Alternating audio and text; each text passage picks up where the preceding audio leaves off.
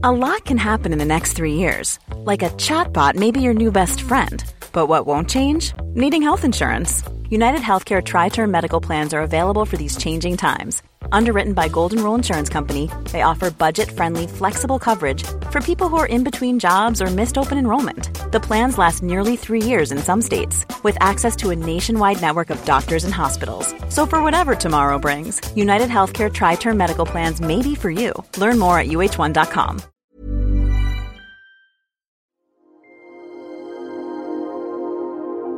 Stripping down science. The Naked Scientists.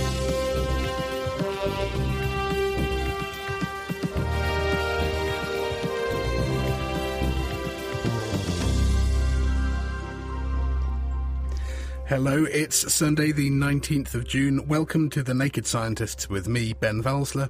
And me, Dave Ansell. This week, creating gas from coal and capturing carbon. We're exploring two technologies one that can make the most of an otherwise useless coal seam, and another that can capture carbon dioxide and turn it into useful products. And I investigate one of the most important historical uses of coal as a fuel for steam engines. In the news, how dinosaurs inspire new designs for aircraft, designing unique chemistry, and spotting a star being ripped apart by a black hole. Plus, we'll be hearing about the South African bid for the Square Kilometre Array, the largest radio telescope that's ever been planned. So, if you have any questions for us, then get in touch now. You can tweet at Naked Scientists, write on our Facebook page, you can find that at thenakedscientists.com slash Facebook, or drop us an email. Our email address is chris at thenakedscientists.com. The Naked Scientists podcast is powered by UK Fast, the UK's best hosting provider. On the web at ukfast.co.uk.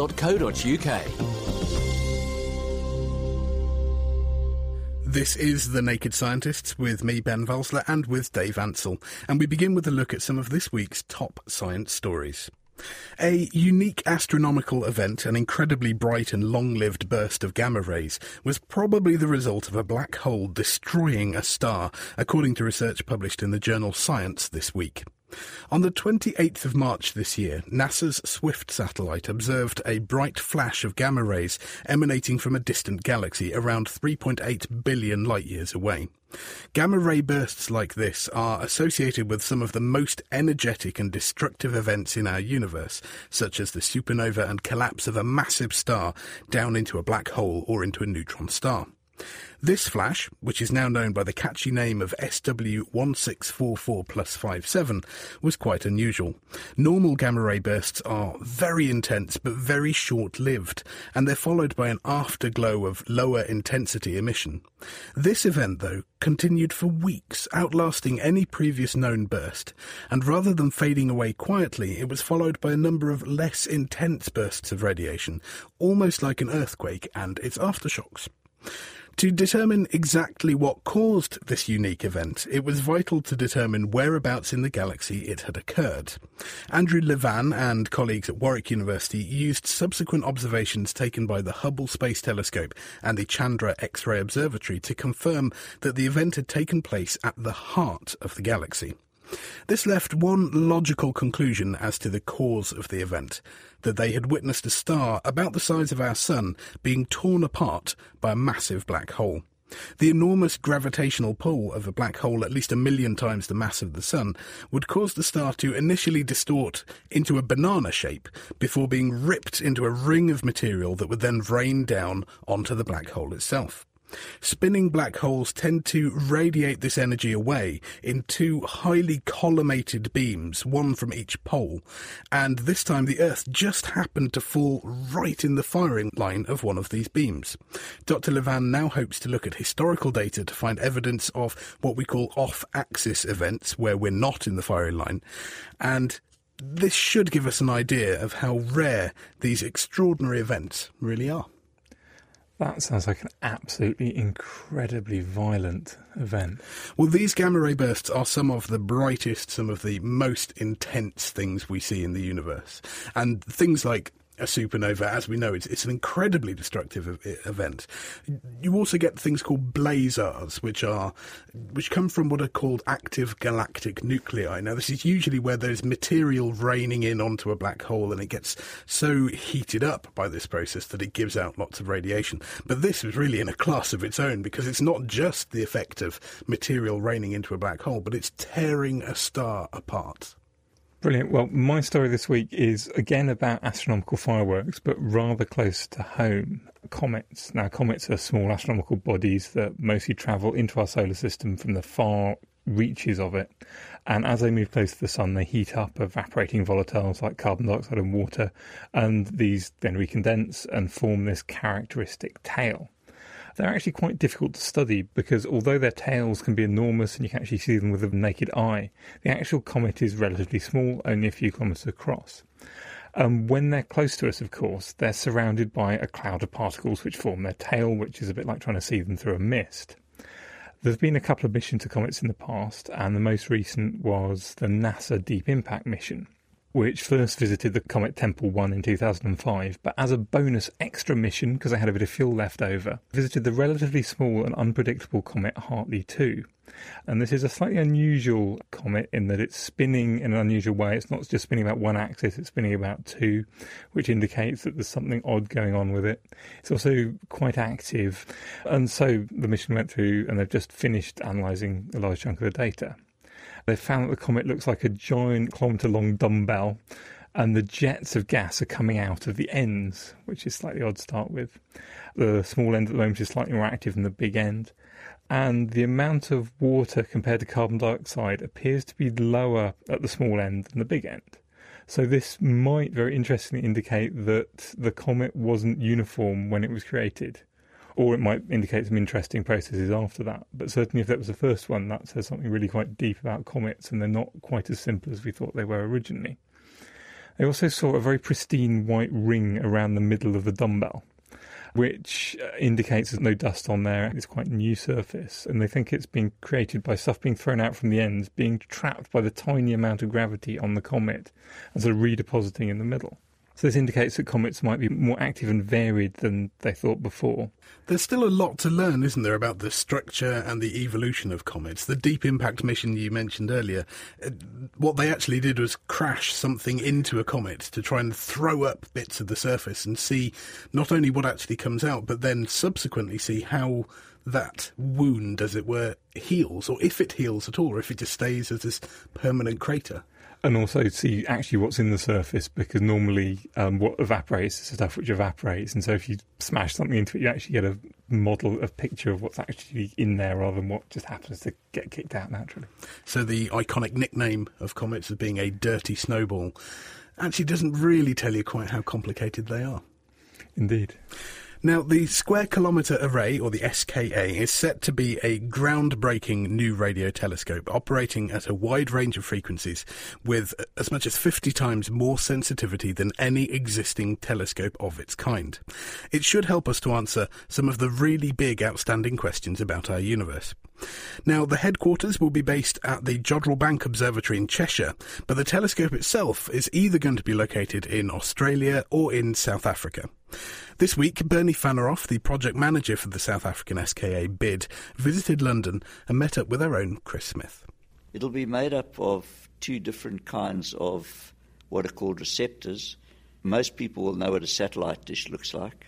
A satellite dish is really a mirror, it focuses radio waves from space onto a radio receiver. There'll be another kind of receptor, which is more like a fisheye lens. It sits on the ground. You don't steer it physically, you steer it electronically, but it sees almost all of the sky all the time. So the square kilometre array will be made up of a couple of thousand dishes and a thousand or so of these fisheye lenses. And the dishes will be spread out over about 3,000 kilometres, the fisheye lenses over a couple of hundred kilometres. They'll all be joined together with optical fibre, so they all look at the same thing at the same time. You feed the signals from all of these dishes and fisheye lenses together into one central computer, and you can process the data to make a picture of whatever it was that they were looking at. That must be one mega computer. Well, the estimates are that you'd have to have a computer running at exaflop speeds. Exaflop speeds is of the order of a thousand times faster than the fastest supercomputers now. The data transport would be several hundred terabits per second, so you're looking at a couple of hundred times more data traffic than you have through the entire World Wide Web at the present time. So it pushes a lot of different technological boundaries. So, why South Africa? Well, first of all, we have a, an exceptionally good site. It's very quiet, radio quiet, in the sense that there's very little interference. We've been able to work with our signal broadcasters and our mobile phone operators and others to reduce even further any signals that there are. So it's a very quiet site. The physical characteristics are good. We have large flat areas. Temperatures and winds are, are benign. There's no extreme weather. And there's a lot of infrastructure already in place, so it's easy to put it down there. And it reduces the costs because the cost of construction is lower. You've got some infrastructure, but also building in South Africa is just more affordable than it would be in many other places. Is South Africa ready for this kind of project, though? Because to develop that kind of computer and that kind of infrastructure, can the country deliver that at the moment? Well, we certainly can. First of all, we've got quite a good base of high tech industry as well as construction and engineering industry with a, an international track record.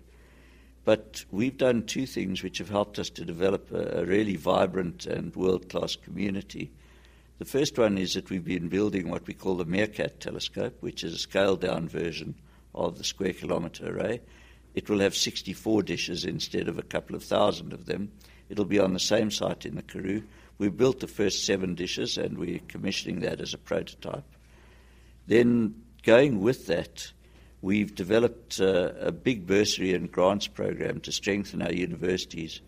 So we have five research chairs in our universities. We've had 117 PhD and MSc students in engineering and astronomy. We've got about 100 undergraduates in physics and engineering. We're training technicians and artisans. One of the things which has become clear is that the 100 or so young engineers and scientists who directly work on the project now, I'm excluding the ones in the university, are amongst the best engineers and scientists in the world, and that has been recognized by the rest of the SKA International Consortium. And if it does go South Africa's way, what will this mean to the country if you get this? I think it'll be very important for us. First of all, it'll change the way we see ourselves, that we can be a centre for science and astronomy. And one of government's objectives from 1996 is for Southern Africa to be a centre of astronomy. The other thing is, I think it'll change the way the world sees us. We're already seeing a lot of very good academics and researchers wanting to come to South Africa to work on the MeerKAT. And that wasn't so easy a few years back.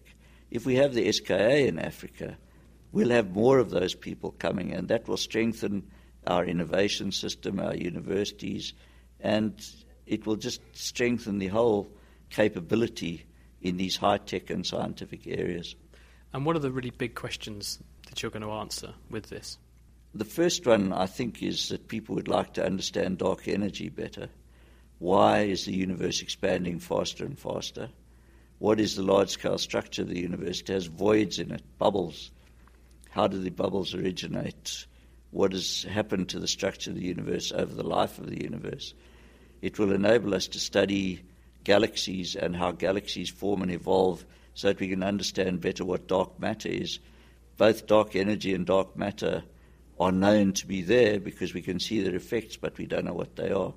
So those are very interesting challenges. Then it will test Einstein's theory of gravitation by enabling us to look for gravitational waves, by enabling us to study what happens very close to black holes. It'll look for protoplanets. These are all very exciting questions. Bernie Fanaroff talking to Chris Smith at the South African High Commission this week.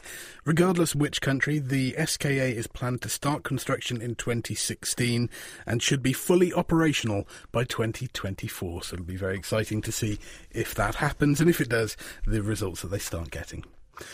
Porous molecules, which are useful in a range of applications including separating chemicals and catalyzing reactions, may be designed on demand thanks to a new method published in the journal Nature this week. Molecules which have well-defined porosity and well-understood activity, now this includes zeolites and things called metal organic frameworks or MOFs, play important roles in many different chemical processes. MOFs have been touted as a safe solution to hydrogen storage due to their ability to absorb enormous amounts of gas on their surfaces, but they're also useful in water purification and as molecular traps in order to allow us to study molecules. But their production, when we make them, it often distributes the functionality fairly randomly between the pores, and this places an upper limit on their use. Professor Andrew Cooper at the University of Liverpool, working with groups at University College London and Cambridge University, has developed a method for modelling nanoporous molecular frameworks with atomic precision and then producing them from modular components. So almost like Lego in a way. Cooper and colleagues use a lock and key assembly technique, mixing porous organic cage molecules and then allowing them to self assemble.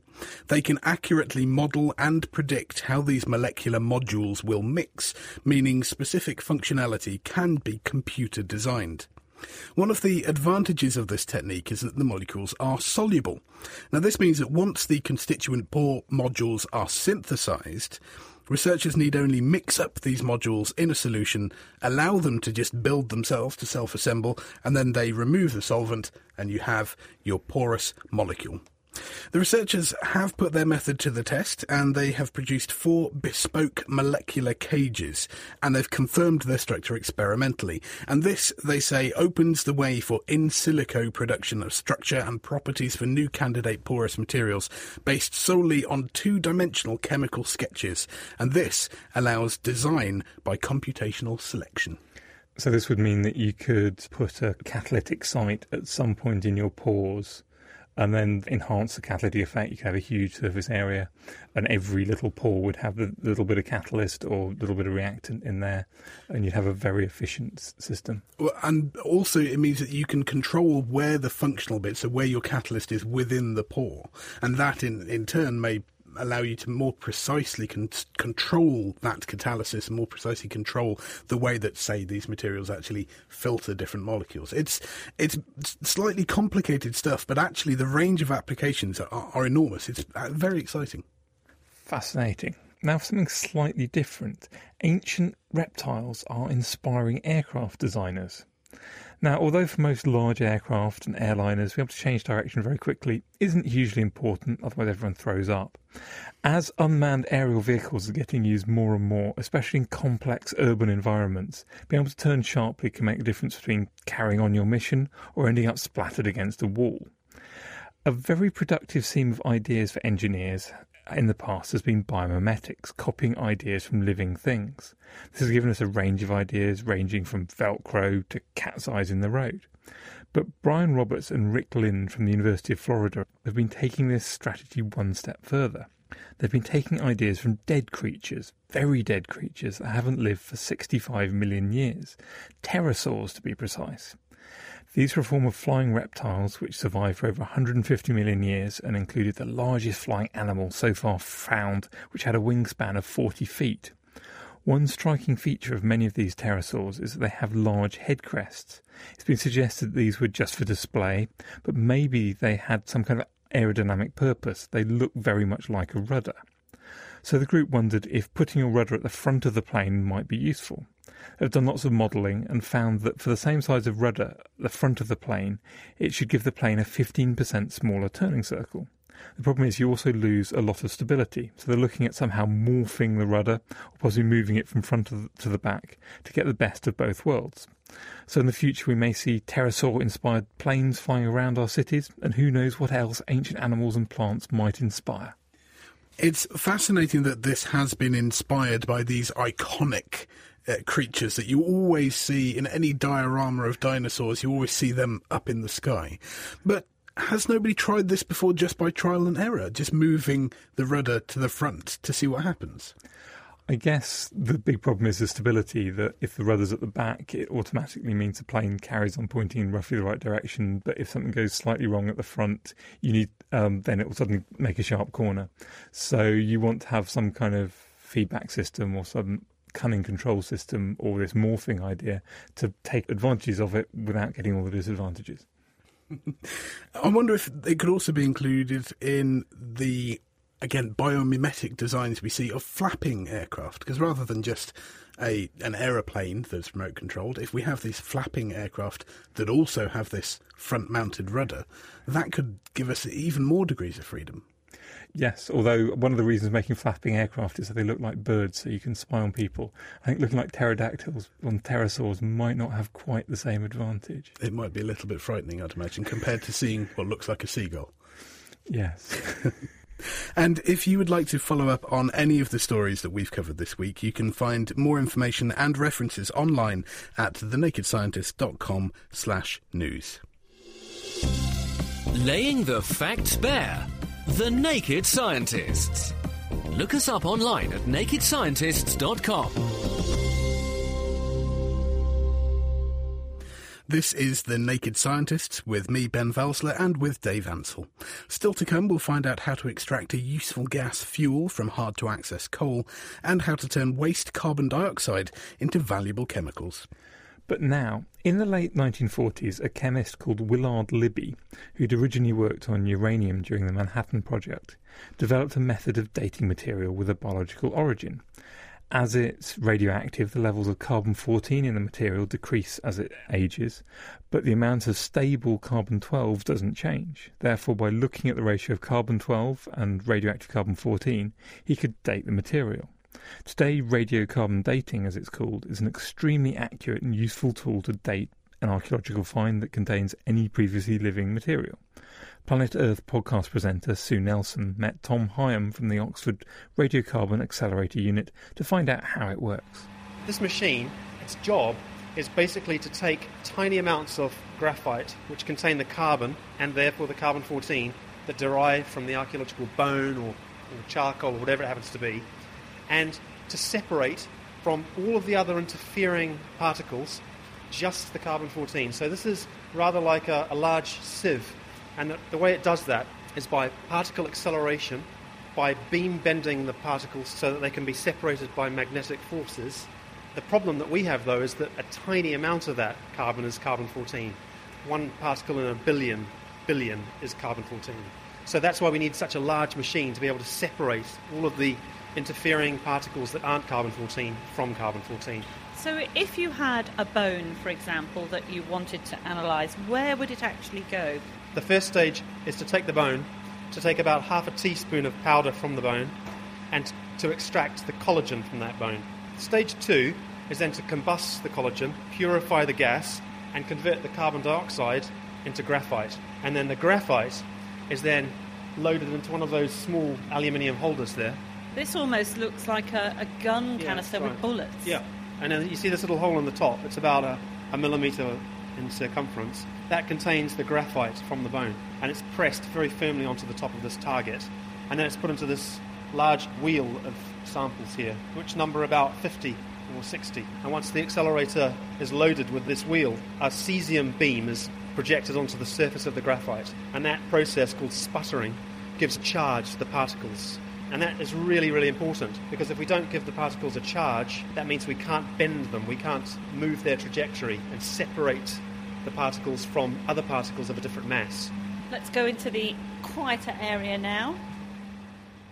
This is the control room where the measurements are monitored and the machine is, is started, stopped, and also where the uh, dates are calculated. In the old days, it used to take a day or so to calculate a batch of radiocarbon dates. But now, of course, we have computers that do it in the space of a blink of an eye.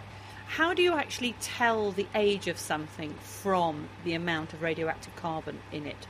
The dating process is built around the half life of radiocarbon. The half life simply means the amount of time it takes for half of the radioactive carbon that is present per gram of material in a living organism to decay after death and disappear. So we know that the half life of radiocarbon is about five and a half thousand years. That means that every five and a half thousand years, the amount of radiocarbon declines by half. So after 10 half lives, you're back to around 55,000 years, and then there should be no more carbon 14 left. So that marks the limit of the dating technique. The great thing about radiocarbon dating is that carbon is ubiquitous in the biosphere, so there are many different types of material that we could date, whether they be bones, charcoal, wood, to things like mollusks and fish, fish bones, pollen. Since the 1950s, there's been a doubling of the amount of radiocarbon in the world because of the nuclear testing that took place in the 1940s and 50s and 60s. So, if we measure something that's modern, modern being since 1950, we can get a very high level of radioactive carbon that we know, therefore, must equate with a date in the modern period. Modern particle accelerators and pre treating samples to remove contaminants have improved the accuracy of radiocarbon dating. In some cases, artifacts need to be retested, and Tom's unit helped produce recent research which suggested that Neanderthals probably died out 10,000 years earlier than previously thought. Unfortunately, in many cases, when we do this work, we find that the previous states are underestimating the real age.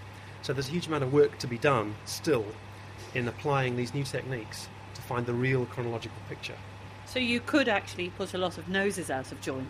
Yeah, that's right. I mean, I think it's fair to say that there are a lot of people with a lot of vested interests in this, and they've written a lot over the last few decades, and they've been involved in bitter arguments that, in some cases, are over data that we now know is probably not reliable. So, yes, there is a tendency to do that. That was Tom Higham from the Oxford Radiocarbon Accelerator Unit talking to Sue Nelson. You can find out more about Planet Earth resources online at thenakedscientist.com slash planet Earth. This is The Naked Scientists with Ben Valsler and with Dave Ansell. Still to come, we'll find out how to capture carbon from power station exhaust fumes and turn it into something that you can sell. Keep your questions coming in. Tweet at Naked Scientists, write on our Facebook page. That's at thenakedscientists.com slash Facebook. Or drop us an email. Our email address is chris at thenakedscientists.com. But first, underground coal gasification is a way to get useful fuel from otherwise inaccessible coal seams that are simply uneconomical to mine. To explain more, we're joined by Professor Dermot Roddy from the University of Newcastle. Now, Dermot, what actually is underground coal gasification? The easiest way of thinking about it is to remember that for the last 30 years we've been used to bringing uh, natural gas into our homes from the North Sea. But before that, the gas used to come from the local gas works. And there you would gasify coal to turn it into a mixture of hydrogen and carbon monoxide. And that's what we brought into our homes. With underground coal gasification, the difference is you don't have to mine that coal before you gasify it. So you're injecting oxygen and steam into the coal while it's still in the coal seam. So, if you're injecting, sort of, you're injecting oxygen and steam, you, there's some um, chemical reaction going on underground to turn it into a gas. That's right. It's the same same reaction that would have happened that happened in a gasworks. So the idea is you drill down into the ground, maybe 800 metres or more underground, and then you can deviate the drill, turn it through an angle, and follow that coal seam as far as you want, and then you drill a larger hole down to meet it. And when you inject oxygen and steam into that maybe eight centimetre diameter hole, you start to gasify the coal and, and, you, and you bring that gas, that synthesis gas, up to the surface. So, what do you use this um, synthesis gas or syngas for? Well, some people will use it for generating electricity uh, because you can use it in much the same way as you would use uh, natural gas in a combined cycle uh, gas turbine. Or you can use it, as has been done for many years in South Africa, for synthesizing fuels, like you know, petrol and diesel and so on. Or if you want to, and we tend to do this up here in the northeast, you can use synthesis gas to make chemicals, polymers, and so on. And I guess you can you get at coal seams you couldn't do otherwise because they're too small or in too awkward places. That's right. We're particularly interested in deep uh, seams because you want to go down well below the top of the water table, down to the point where you're into permanently unusable water. So you're deliberately going very deep underground. In the UK, for example, it was very unusual to go down below, say, 250 metres, whereas here we're saying well, we want to go down at least 800 metres. And you can certainly get into very th- thin coal seams. But what that means in practical terms is, whereas in the past uh, a respectable coal mine might have produced one or two million tonnes of coal per year. The UK has got about 50,000 million tonnes of coal. that nobody has any intention of ever mining. So that, that's the size of the venture. It's not just the odd little coal seam here or there that you might want to do this with. You're talking about a thousand years worth of electricity generation or something like that from coal that today people wouldn't think of mining. So, if you're pumping steam down these pipes, I guess this reaction is take is got to be quite hot to happen. Um, does this mean there's a kind of energy penalty um, involved in converting the coal from a um, solid into the gas? Well, one way of looking at it is if you didn't do this, all of the energy would remain underground and you would never get to use it. Uh, uh, I think what, what, you, what you end up doing is that you, you want to liberate as much of the energy that's that's in the coal as well. Sorry, you want, you want to bring as much of the energy that's in the coal up to the surface. If you just burn coal, you release all of the energy. And the whole point in a gas works or an underground coal gasification is you partially combust this material so that actually most of the energy is still in the gas when you bring it to the surface. That's the whole point.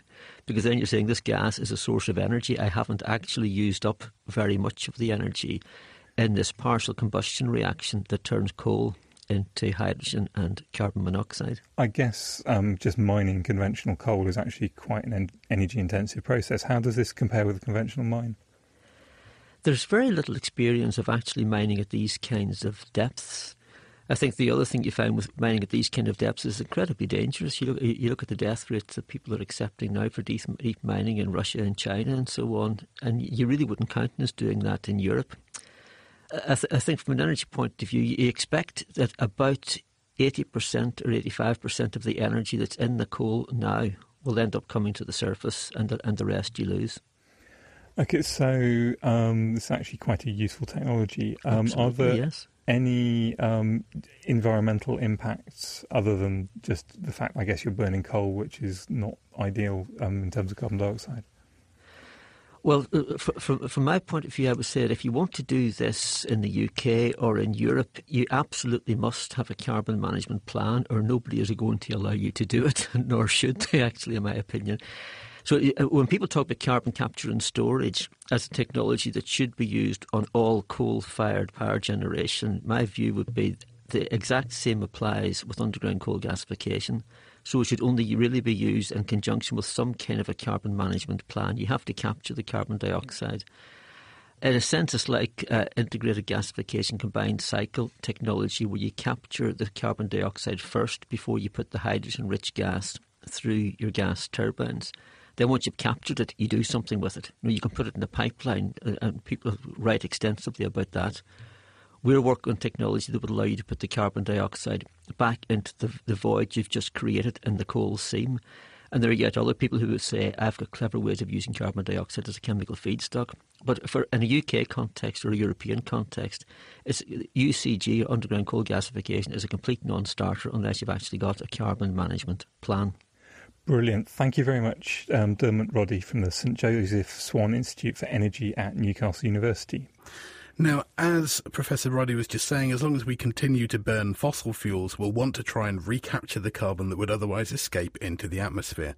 There are a number of different ways to do this, all with their own advantages and, of course, disadvantages. But we are joined by Joe Jones, who's from Skyonic in Texas, and they've developed what they call a sky mine, a system that not only extracts CO2, but actually turns it into something that they can sell. Thank you ever so much for joining us, Joe. It's a pleasure. How does the Sky Mine actually work? Well, Skyonic Corporation has been working for six years on a SkyMine process to capture carbon dioxide from flue gas and convert it into solid carbonate and bicarbonate minerals.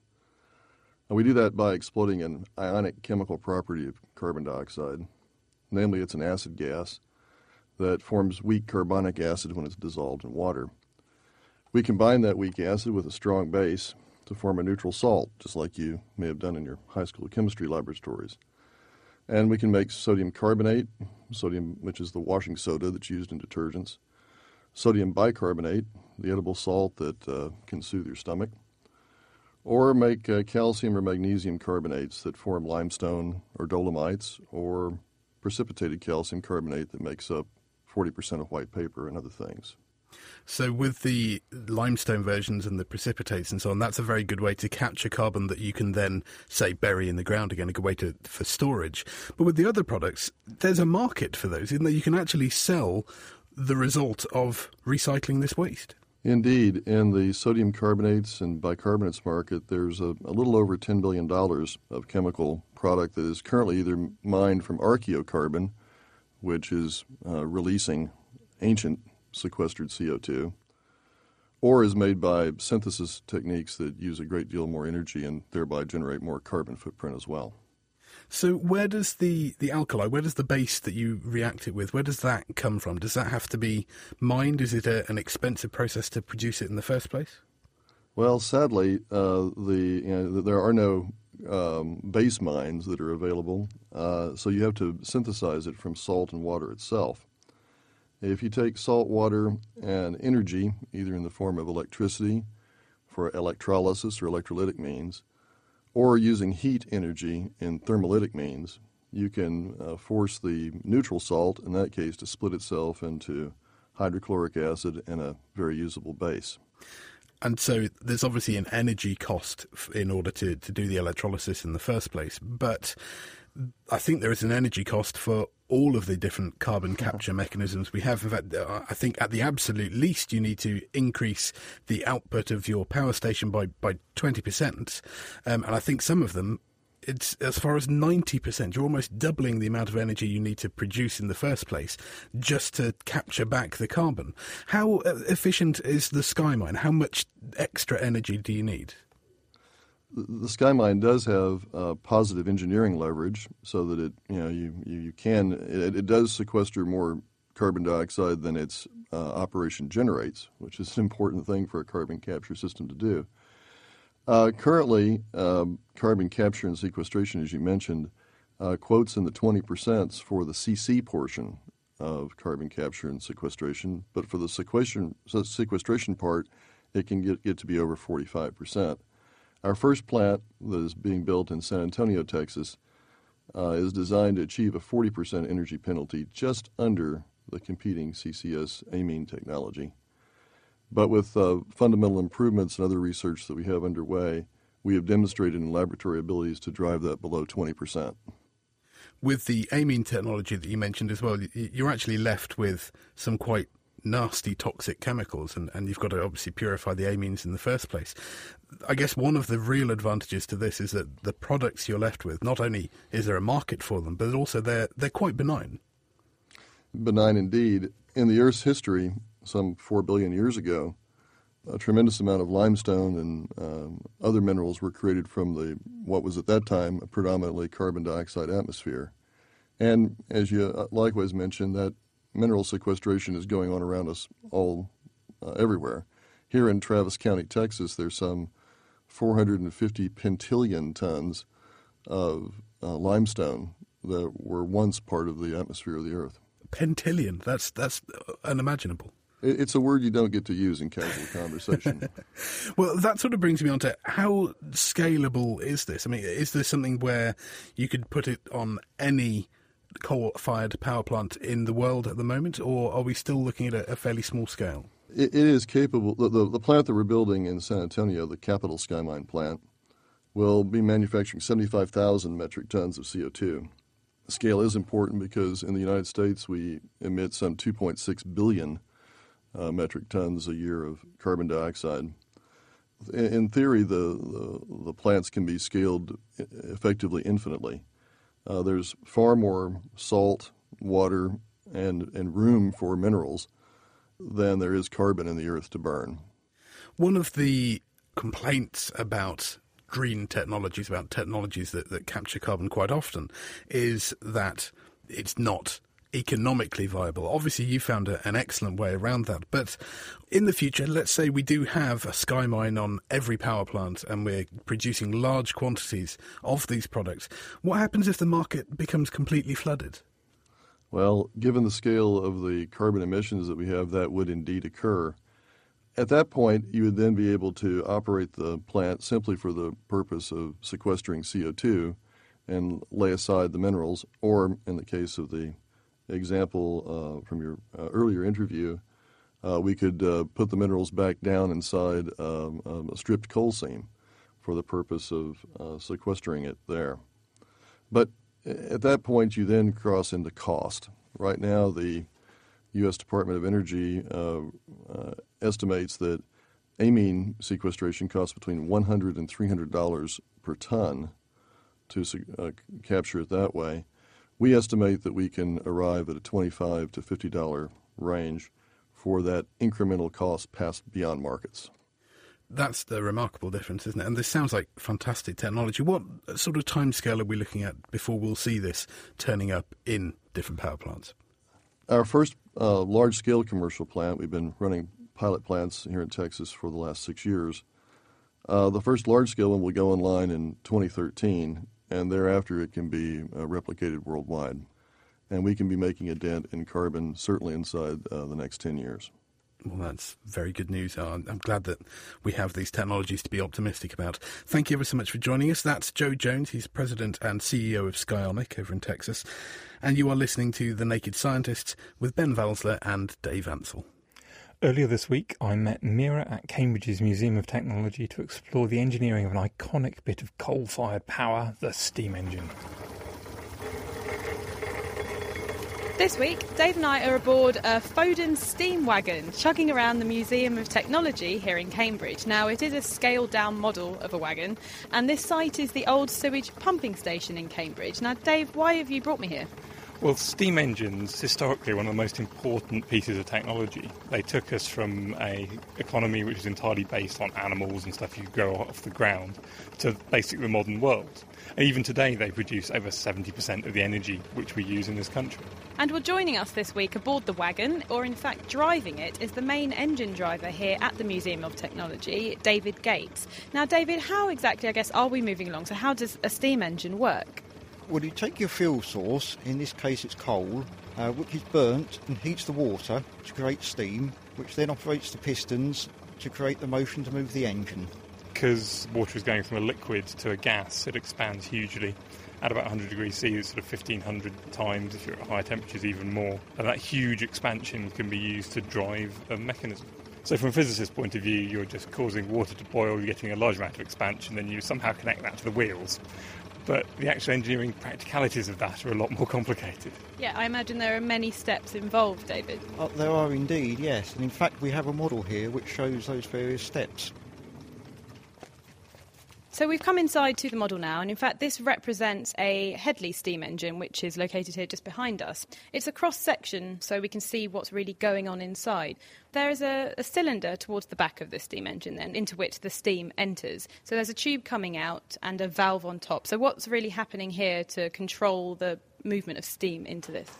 Well, your valve on top allows the steam to go into one end of the cylinder, which will then push the piston inside until it gets to the end, when the valve on top will change direction. This will allow steam to go into the other end of the cylinder and push the piston in the opposite direction. So there's more pressure on the side of the piston where the steam's coming in than on the other side. So it means overall force on the piston, which pushes it along. And then the piston is attached by a series of linkages to the wheel, which is actually doing the work. Okay, well, we can actually turn this model on then to see the piston movement in action. The piston is then attached to a long rod, which is then connected to a crank, allowing it to turn a wheel. This um, wheel must then be somehow attached back to the valve so as it can be opening and closing at the right time. Yes, there is um, known as an eccentric, which is basically a cam off centre, which um, changes the direction of the valve. It's all a very smooth motion, and the wheel is just continuously turning here. That's correct, yes. You, you have to have rather a large flywheel in a simple engine like this one just to create the uh, motion required, keep up the momentum. I guess the other problem you've got, you can get steam into the cylinder, but where does it go once it's in there? With this particular engine, when the steam comes out of the cylinder, it just passes to atmosphere and complete waste. Later engines use the steam more than once. So we've now entered a, very large room with two extremely impressive engines here. So um, these are the main sewage pumping engines here on the site. And I mean, just firstly, from the cylinder down to where the flywheel is, it's about 11 metres in length, this engine, and the flywheel itself is about seven foot high. It's very grand, David. These engines were built in 1894 by Hathorn Davey of Leeds, and they have two cylinders on these, this is where the whole fact that steam is being used twice really comes in. Yes, uh, when steam leaves the small high pressure cylinder, there's a lot of useful energy in it, so it's used a second time in the low pressure cylinder. And so, because the steam has already expanded maybe by a factor of two or three in the small cylinder, it's going to be a lot bigger, so it's going to take a lot more space. So you need a bigger cylinder to let it expand again um, a second time and get some more useful work out of it. What's the benefit of letting it expand again? Well, essentially, you've still got steam under quite a lot of pressure coming out of the first cylinder because you can't let it expand all the way to atmospheric pressure. The cylinder would be immense and it'd be very expensive to build the engine.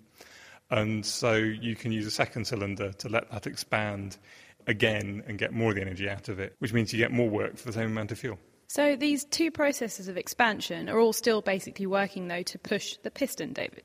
That's right, yes. You have a piston in each cylinder, but they're connected to the same rod which um, operates the pumps. And well, another way to get even more energy out of the steam, I guess, is to use a condenser, which this engine also uses. That's right. When the steam leaves the low pressure cylinder, there's still a lot of useful energy there. So it's passed into a condenser where the uh, steam is then turned into water to be used for feeding the boiler, but also it creates a vacuum. So it's actually sucking the piston along as well as it being pushed. So we get more efficiency. So again, you're getting more pressure difference across the piston, so you're getting more work. So the whole thing, again, you get more energy for free, essentially. And what about the amount of, say, energy being consumed? So perhaps the amount of coal being burned and so on. Well, with the way we operate these engines at present, we will burn round about three quarters of a tonne of coke per day. So that's equivalent to hundreds of litres of petrol you're burning just to run an 80 horsepower engine for maybe three hours in the day. So the efficiencies are nothing like even a modern car. Steam engines, really, one of the reasons they went out of use was low efficiency. They really did change industry a great deal, though. So we've seen it in motion, say, for a wagon. It's used here for pumping in the sewage um, plant. As they developed, they had more and more applications. Oh, indeed, yes. Um, it really was the steam engine that turned the world round. With the spinning mills as well, we could create virtually anything you wanted.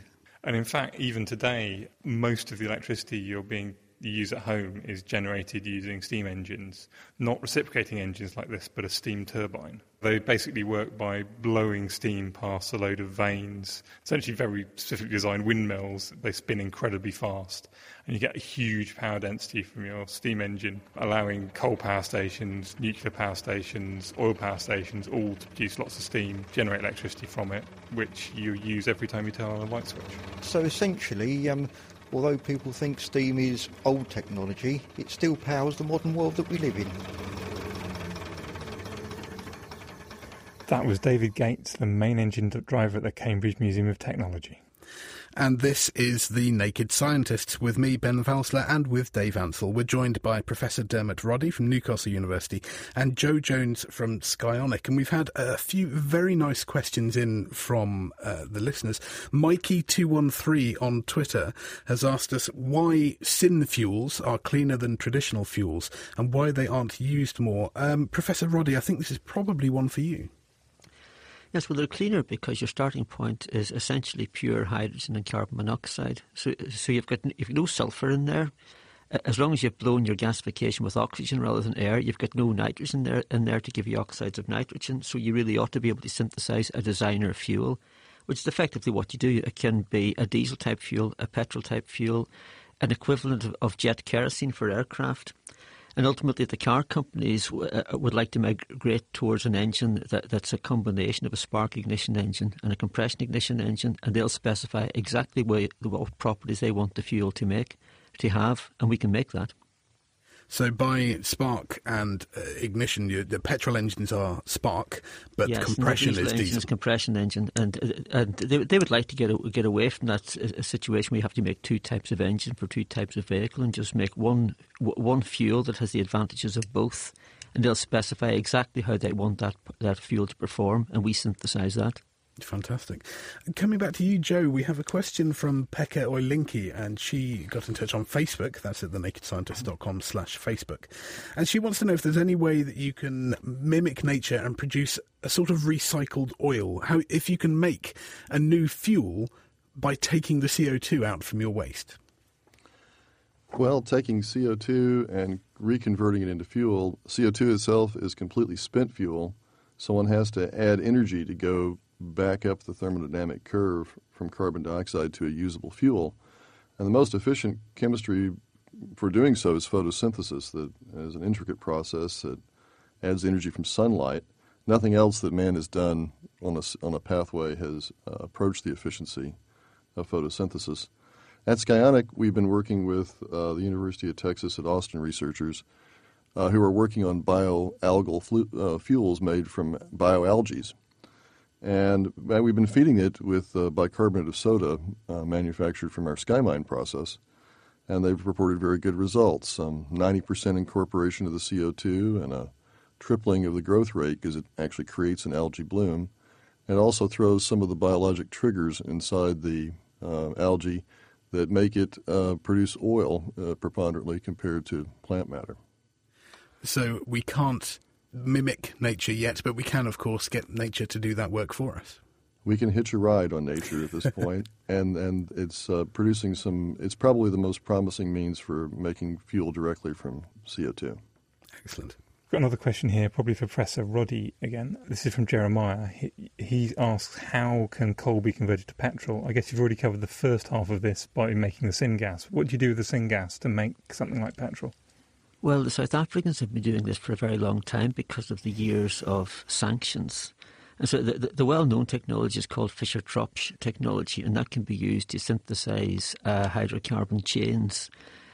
Traditionally, the process was used for synthesizing diesel, but you can synthesize a naphtha type material if you want to, or a, or a kerosene type material. It's just a question of optimizing the reaction conditions and choosing the right catalyst. Uh, so, so people are starting to develop a range of fuels now uh, from synthesis gas.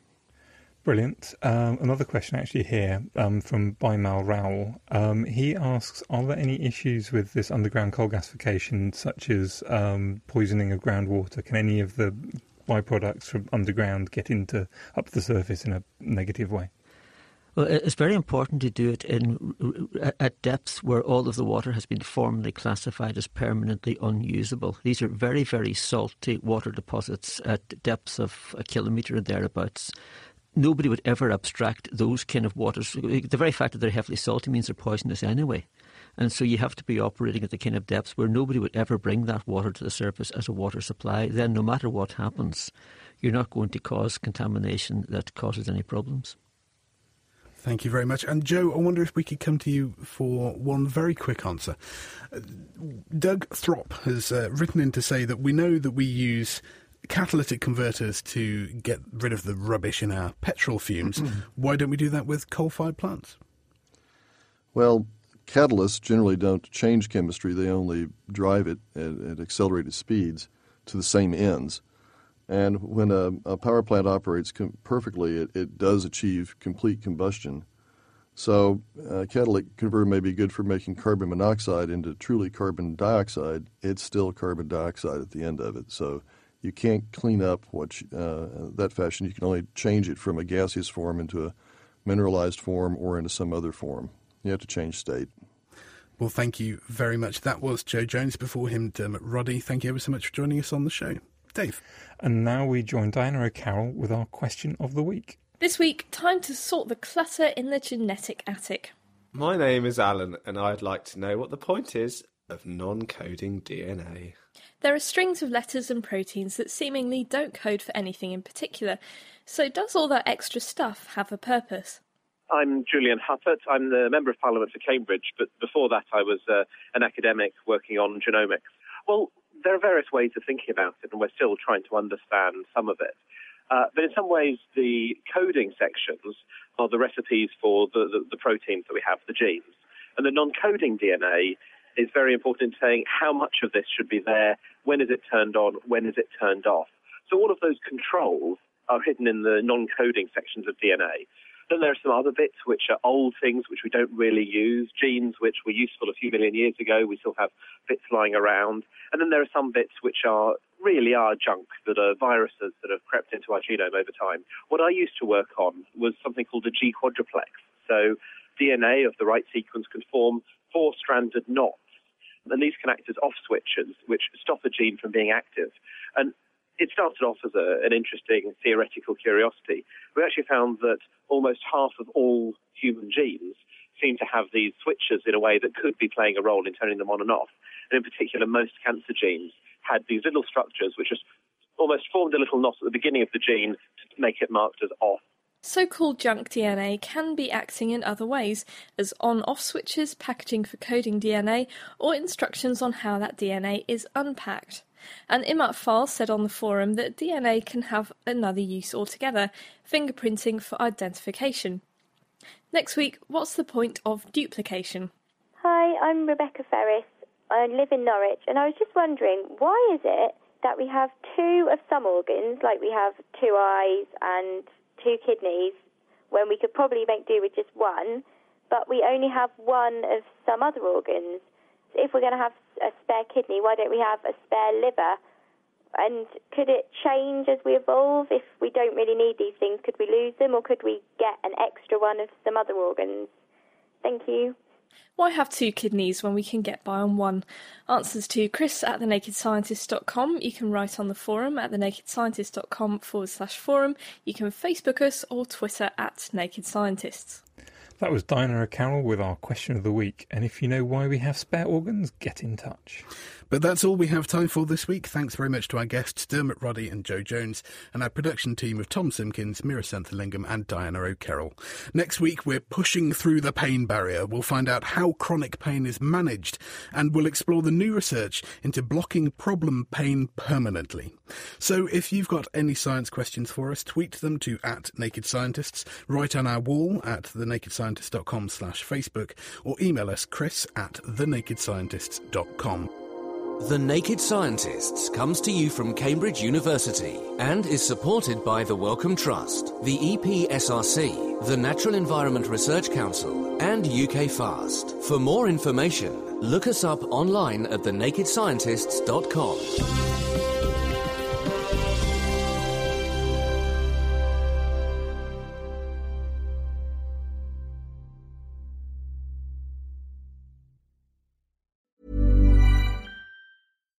Thinking about your next career move in research and development?